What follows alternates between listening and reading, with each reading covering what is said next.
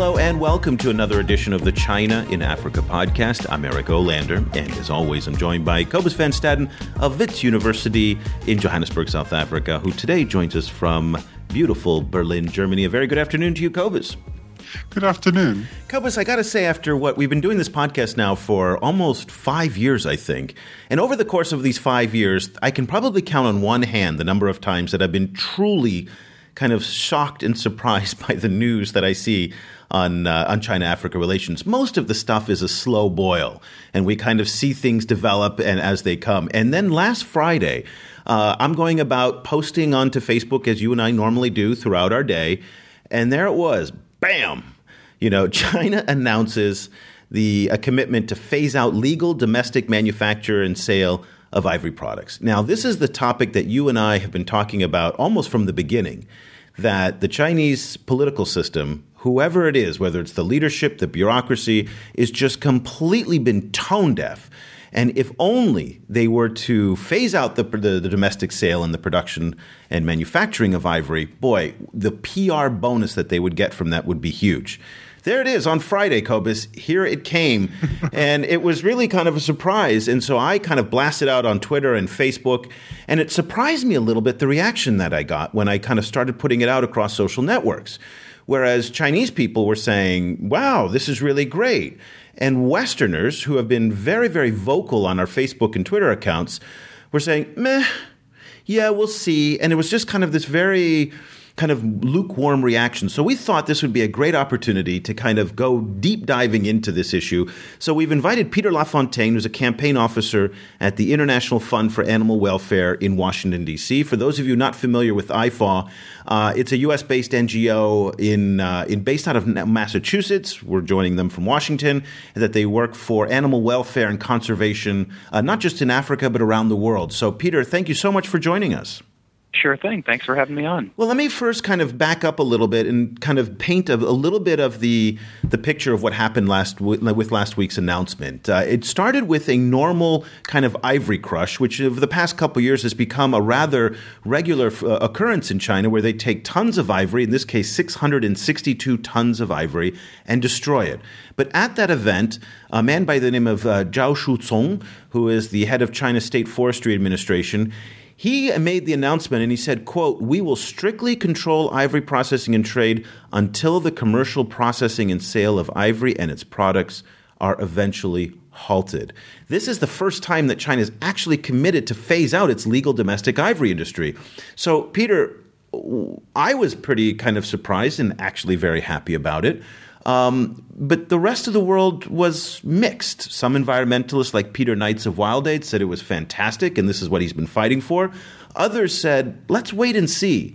What was your reaction and the International uh, Federation for Animal Welfare? What was their reaction? International Fund for Animal Welfare. What was your official sure, reaction? The, uh, the, well, I guess the first reaction was, uh, to be perfectly honest, a fist bump. Uh, it was uh, incredible news on a Friday as you said, it's it can be a little bit difficult to find out what's exactly going on behind the scenes. So there's going to be a range of opinion, but over here, I mean, we understand that nothing that comes out of uh, the Chinese administration is unscripted. That this was something that had been kicked around behind the scenes and uh, is at least some indication that there's going to be a policy change, which is fantastic news. On the other hand, you have to look at some of the things that were left out, particularly What's the timeline for implementation? Uh, what sort of loopholes might remain? These are questions that I expect will get answered over the next weeks, months, uh, hopefully not stretching into years. But uh, as soon as we know more information, I think that the conservation community is, is probably going to be pretty excited about what's going on over there. It seems to me that one of the big achievements is that this distinction between legal ivory and illegal ivory, as uh, you know, kind of has, has been a, a big problem over the years, um, because it's so difficult to, to to say which is which. It's so difficult to distinguish between them. Mm. Um, do you feel that this is now is that this is a significant step in the direction of making all ivory illegal, basically? It, it certainly sounds like it. Uh, the legal versus illegal debate has really taken center stage here. We've we've done investigations of China's ivory markets, and so have other groups. We've found that uh, a lot of the ivory that's being sold, perhaps the majority of ivory that's being sold, is uh, comes with counterfeit documentation. So, for those of your listeners who aren't aware, China has a system where uh, they can purchase legal ivory as long as it comes with a registration document. And those documents can be forged or can be held back uh, if, uh, say, the retailer wants to sell it uh, to somebody but offers them a slight discount in order not to take the certificate with them. That allows them to reuse the certificate. The system is broken. Obviously, what's going on is a lot of laundering of illegal, presumably recently poached ivory into the legal market. And so, for the State Forestry Administration in China to say uh, that they're going to phase out the production and trade entirely is a bit of a tacit acknowledgement of that fact. It's interesting because you mentioned about a fist bump, and and this was something that I, I kind of heard again in the reaction from the Western environmental community, both in Europe and in the United States, that there there is a little bit of sense of pride that they think that their pressure on the Chinese government is somehow responsible for what the the policymakers in Beijing are doing. My sense, and I, I don't mean to to take away anything of the hard work that IFAW and others have done, but I also know that the Chinese political system is one that is very well insulated from criticism from the outside. And That's that very true. They don't, you know, whether you're talking about Taiwan or Tibet or human rights, you know, animal welfare, really, they don't really care that much. I I'm going to go back to what Peter Knights, the head of Wild Aid, uh, and his what his kind of thinking is on this that a lot of this movement is because of demographic shifts within China, and that there's public opinion uh, on a generational line that has changed and that young people don't believe that the consumption of ivory is cool. They don't believe that it's something that is representative of a civilized society. I mean, we're seeing it in terms of in southern China with the cruelty towards dogs and some of the dog meat festivals, that young people are turning on those traditions as well. And so there was political room given in China for the leadership to make this change, not because of pressure from the likes of IFAW and Wild Aid, but because there was not a lot of support within China to continue this, and they saw that the political repercussions in Africa were starting to really mount. Where do you think the pressure points came from uh, in order to prompt the decisions for them to do this? And of course, it's all speculation because we don't know, as you pointed out at the top of the show. Yeah, I mean, I would I would guess that it, that you're right that this is not about Western values being uh, imposed on on China or any of the other Southeast Asian consumer nations. I think what what's really going on is that IFAW institutionally and Wild Aid institutionally uh, serve as um, models. There, we we don't have. Uh, you know, I'm not over there in China talking to the government. We have uh, folks that were born and raised in China that are part of the system that care deeply about the culture, uh, who are IFAW employees who are working under the banner uh, of this organization and others to effect the changes that they think are necessary. So it's not as if uh, American diplomacy is solving the problem. This is really a, a homegrown uh, opposition to ivory consumption. It is a success if it comes uh, that will be almost entirely uh, on the uh, on the basis of the work that those folks over there have done. Uh, we're happy to be allied with them. I, you know, having colleagues in Asia like Grace Gabriel, uh, Jeff He, who are doing some of this amazing consumer demand uh, reduction work, uh, is inspiring to me. And I think that it's a two-way street that we can say when China does something like this announcement on Friday, that it's time for the U.S. to act. It's not. It's not that the U.S. needs to lead on everything. Sometimes uh, if China steps up, we have uh, we have some important lessons to learn as well. So, how will this announcement um, shift IFAW's own strategies in relation to ivory? Um, how is it going to? Obviously, it's still too early to tell. As you as you said, there isn't a really a timeline yet. We don't know when what is going to happen. Um, but once we have a, a, slightly more, a slightly clearer idea, how will IFAW then move on to the next stage? What will that next stage be for their own campaigns? Well, consumer demand has been typically seen as the driver of the elephant poaching crisis. We have been working under the assumption that if you can put a, a limit on that demand, if you can start to tamp it down, that the problem by itself will not not go away immediately, but that the pressures will be much much less on elephant populations.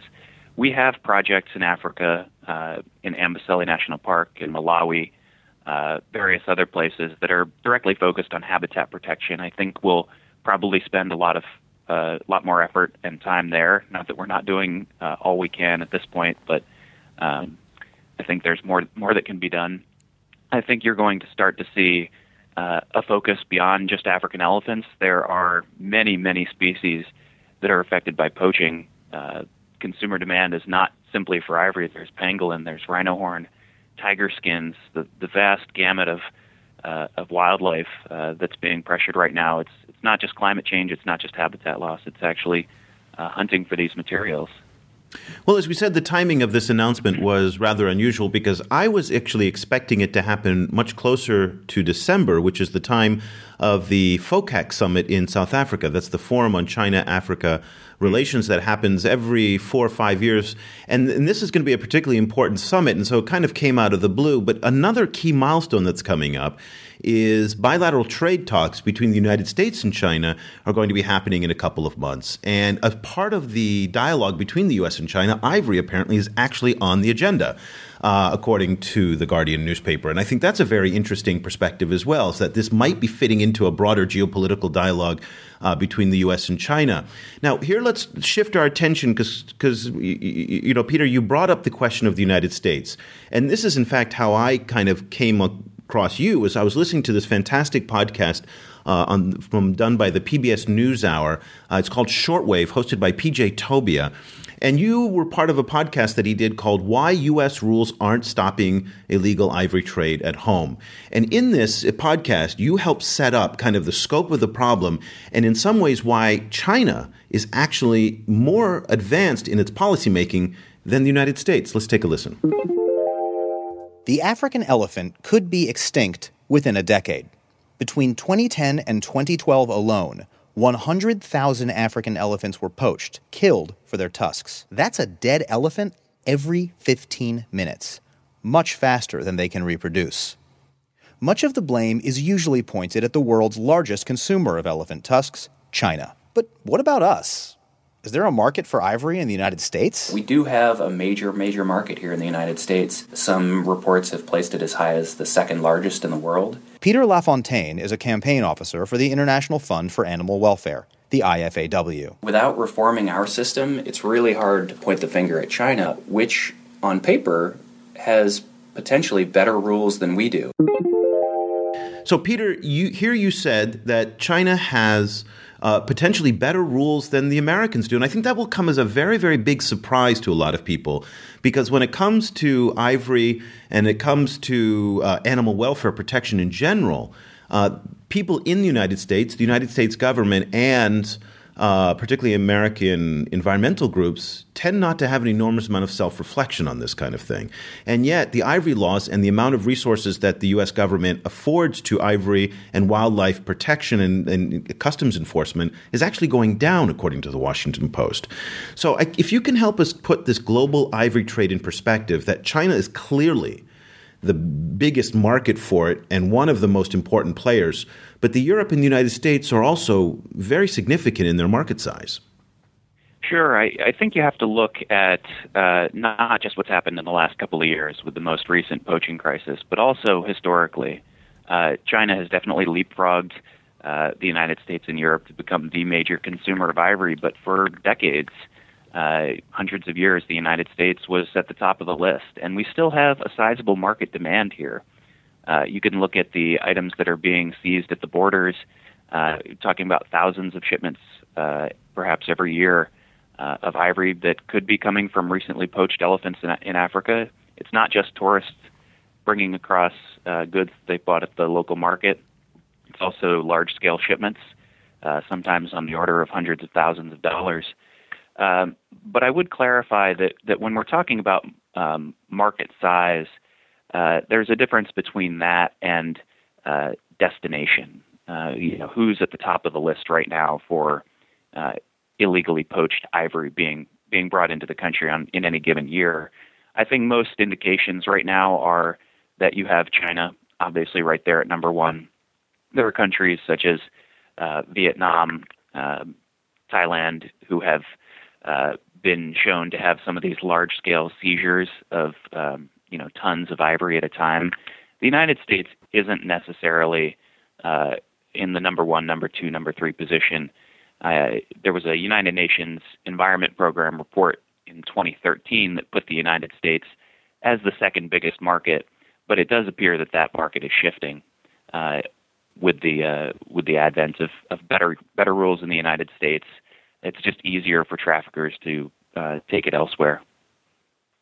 Um, on that point, I wonder if we could flip it over. Um, do you um, are you confident that that uh, reduction uh, um, in demand for ivory in key markets like the US and China will directly translate into less poaching, actually, on the ground? Um, people from the convention for the international trade on in endangered species have you know kind of in response to the china the, the this kind of announced china ban said that well you know kind of ivory trade is now so so integrated with with with militia groups and terrorist groups that they that it might not necessarily translate into less poaching. That that there's a kind of industrial uh, kind of poaching poaching complex kind of that is developed in, in in Africa, and that they it might just simply find other markets. Like how how do you feel about that?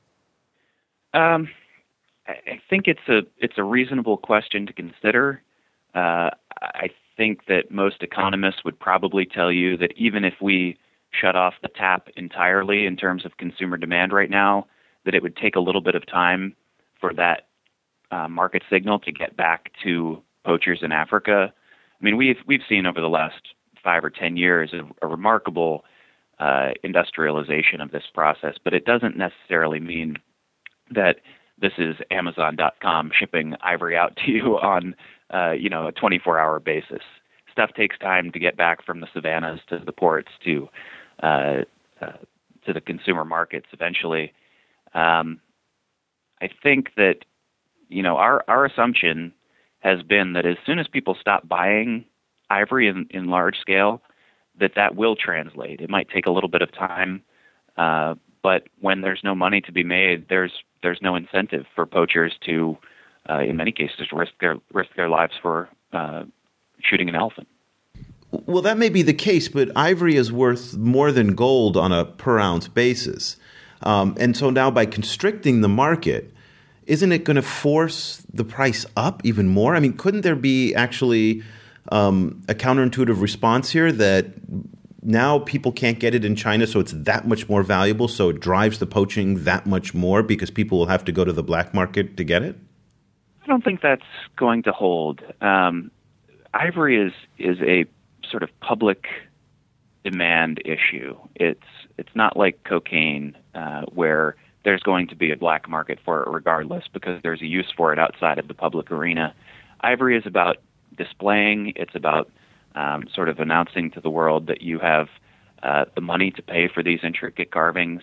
It's about uh, collectors who want to be part of a, a larger community of collectors, whether it's Netsukis or Kanes or what have you, as soon as that public uh, element of the ivory trade is uh, considered no longer kosher, for lack of a better word, uh, the demand will go down. We have done surveys of uh, Chinese uh, citizens that have found pretty unequivocally that as soon as the if if the Chinese government were to ban the sale of ivory, that that would be all it would take for them to no longer consider it a uh, a reasonable purchase. It's um, it's unlikely that a black market, a significant black market, would emerge to take the place of the legal trade. And you know, as we were talking about earlier, it's really this legal trade and the confusion, the sort of blurred lines between legal and illegal, that have caused the problem in the first place. I think if uh, in a perfect world, if you could create a system where legal ivory trade was not permeable, where there was uh, strict control of of legal items, you know, maybe it would work uh, to be able to have that sort of a system in place. Unfortunately, there are just too many ways, too many pathways for illegal ivory to be laundered into the market, and that's why it's fallen apart. That's why in places like China, where there is a, a registration system and theoretically a, a a decent system in place that allows for that trade to occur, uh, that poaching is still being driven by consumer demand. It's because people are confused, people don't understand what the rules are and how they should follow them. But as soon as you get a better system in place, that goes away. Well, Peter Luff, oh, go ahead. Uh, I'm sorry, just just one final small question. Um, one of the interesting, you know, kind of factoids about about the demand for ivory in China has been that people, you know, kind of the, the demand is driven by or supported by this perception that people apparently have that um, that elephant you know tusks just simply fall out. You know kind of like mm, like milk yeah. teeth basically. And that you know kind of that you don't necessarily have to kill an elephant for um, you know to get a tusk um, is that part of the of the perception about ivory in the US as well? Is there is there a kind of a lack of awareness that every single ivory object equals a dead elephant? Or is it simply that the demand kind of leapfrogs that that particular reality and people just want it well, I mean, you bring up a great point. Um, the idea that that uh, elephants don't have to die for their tusks is something that, uh, well, let me let me take a step back. I think if I were to guess that most Americans don't even have the association between ivory and an elephant. That it's not even that they think it came from an elephant that's still living and breathing. I think that they see it as a uh, a material that has some exotic value, like ebony or something, that is completely divorced from this animal that's walking around the savannah. Um, in some ways, that makes it a, a harder marketing uh, plan for for folks like myself. How do you convince uh, an American uh, to, to pay attention to the problem in the first place, and then to make a, a behavior change if they don't know the problem exists?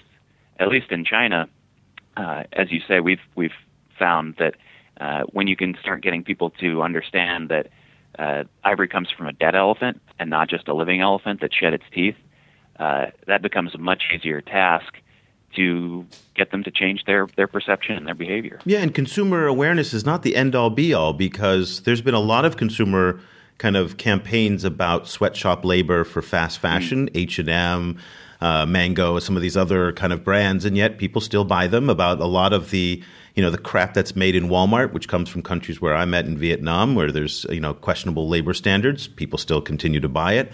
Uh, you know the, the the fruits and vegetables that you eat in Washington D.C. are oftentimes picked by substandard labor that's often illegal, yet people still continue to buy it. So I'm not sure that just by educating people that will actually lead to uh, a reduction in consumption in the United States because those have failed in so many other verticals. Yeah, you're absolutely right. It's uh, it's also it's not just consumer demand. It's it's getting better laws in place. Right now, we don't have any system uh, to control the ivory trade in the U.S., and we really need to work toward uh, toward getting that in place. I think it's also you know kind of it it, it depends on shifting cultural you know currents. Um, you know kind of where certain things just as in the china case certain things just fall out of favor. Um, you know kind of the I, I, can understand why people don't want to engage with sweatshops you know kind of labor for fast fashion for example because they need clothes. You know kind of and and kind of good clothes are expensive. But a, a good a good example they don't want to pay for the clothes. They won't they won't pay another dollar or two for for higher quality labor yeah, but I mean, sometimes you know a lot of a lot of people also in the US simply can't also afford you know kind of to, to pay that that two or three or five dollars more. You know, I mean, you know, kind of Washington D.C. for example is a city where where there are a significant number of people who, who find would find it difficult to actually budget that in on a on a monthly basis. But yeah, and, what, and you're what talking about. I mean, you're talking about two very different markets. I mean, these are this is a uh, a luxury market for ivory versus everybody needs clothes, everybody needs fruits and vegetables. That's fair. Exactly. I, I, think a better, you know, kind of actually a, uh, maybe a, a better um, comparison is with diamonds. You know, kind of hmm. because mm. diamonds are, you know, kind of they, they, they carry enormous monetary value, but they carry more particularly enormous cultural value. Um, yeah. And you know, kind of so it's very difficult for us to think of of a diamond being, you know, kind of carrying the blood of of you know, kind of a, a person in the DRC because we're so used to sort of thinking of them as expressing love and engagement and marriage. You know, kind of so so you know, kind of at least in the case of ivory, I think those cultural ties have shifted. I don't think we have a very coherent you know, kind of sentimental value that we link to ivory. It's simply exotic and luxurious. You know, kind of. So I think you know something like diamonds is actually would be a much harder nut to crack um, culturally than than something like ivory. Well, let me make my final point here, and, and and this is again my frustration with the U.S. environmental and wildlife conservation movement as a whole present company excluded possibly here so you know forgive me if i but the amount of hostility and energy that is directed towards china and its behavior justified as it is i totally get it. But let me just read a couple statistics here about the united states. There are fewer than 330 fish and wildlife inspectors and agents that patrol the US the largest US ports which is exactly or more or less the same number as 30 years ago despite the fact that the volume of trade in the United States has skyrocketed. Now, get this there are only six six U.S. Fish and Wildlife Service inspectors and four police agents who search the uh, JFK's, that's the New York City airport's uh, massive cargo facility each year. We're talking 10 people to do all of the enforcement for wildlife protection uh, coming into New York City. And I guess this is the point that I that I kind of make, which is I hope that the indignity and the outrage that people understandably and justifiably have for towards China is directed towards the White House and Congress in the United States, because the United States is not doing enough. And yet, American environmental groups and even American citizens get on Facebook, get on social media, and have no problem whatsoever condemning everybody else. When I just think it just it just outrages me to see how little Americans can reflect on their own country's uh, behavior when in fact it's in many ways just as bad as you pointed out our legal structure the fact that there is no penalty and legal system for cross state and interstate transfer of ivory and transportation of ivory shows you that we have a lot more to do on our public policy side. Final comments from you, Peter. We do. I, I, I think that you you said it incredibly well. Um, fortunately, and uh, you know, take this with a grain of salt. We've seen this uh, progress dragging out a little bit too long, but the Fish and Wildlife Service here in the United States has started to take some incredibly important steps toward controlling our domestic trade.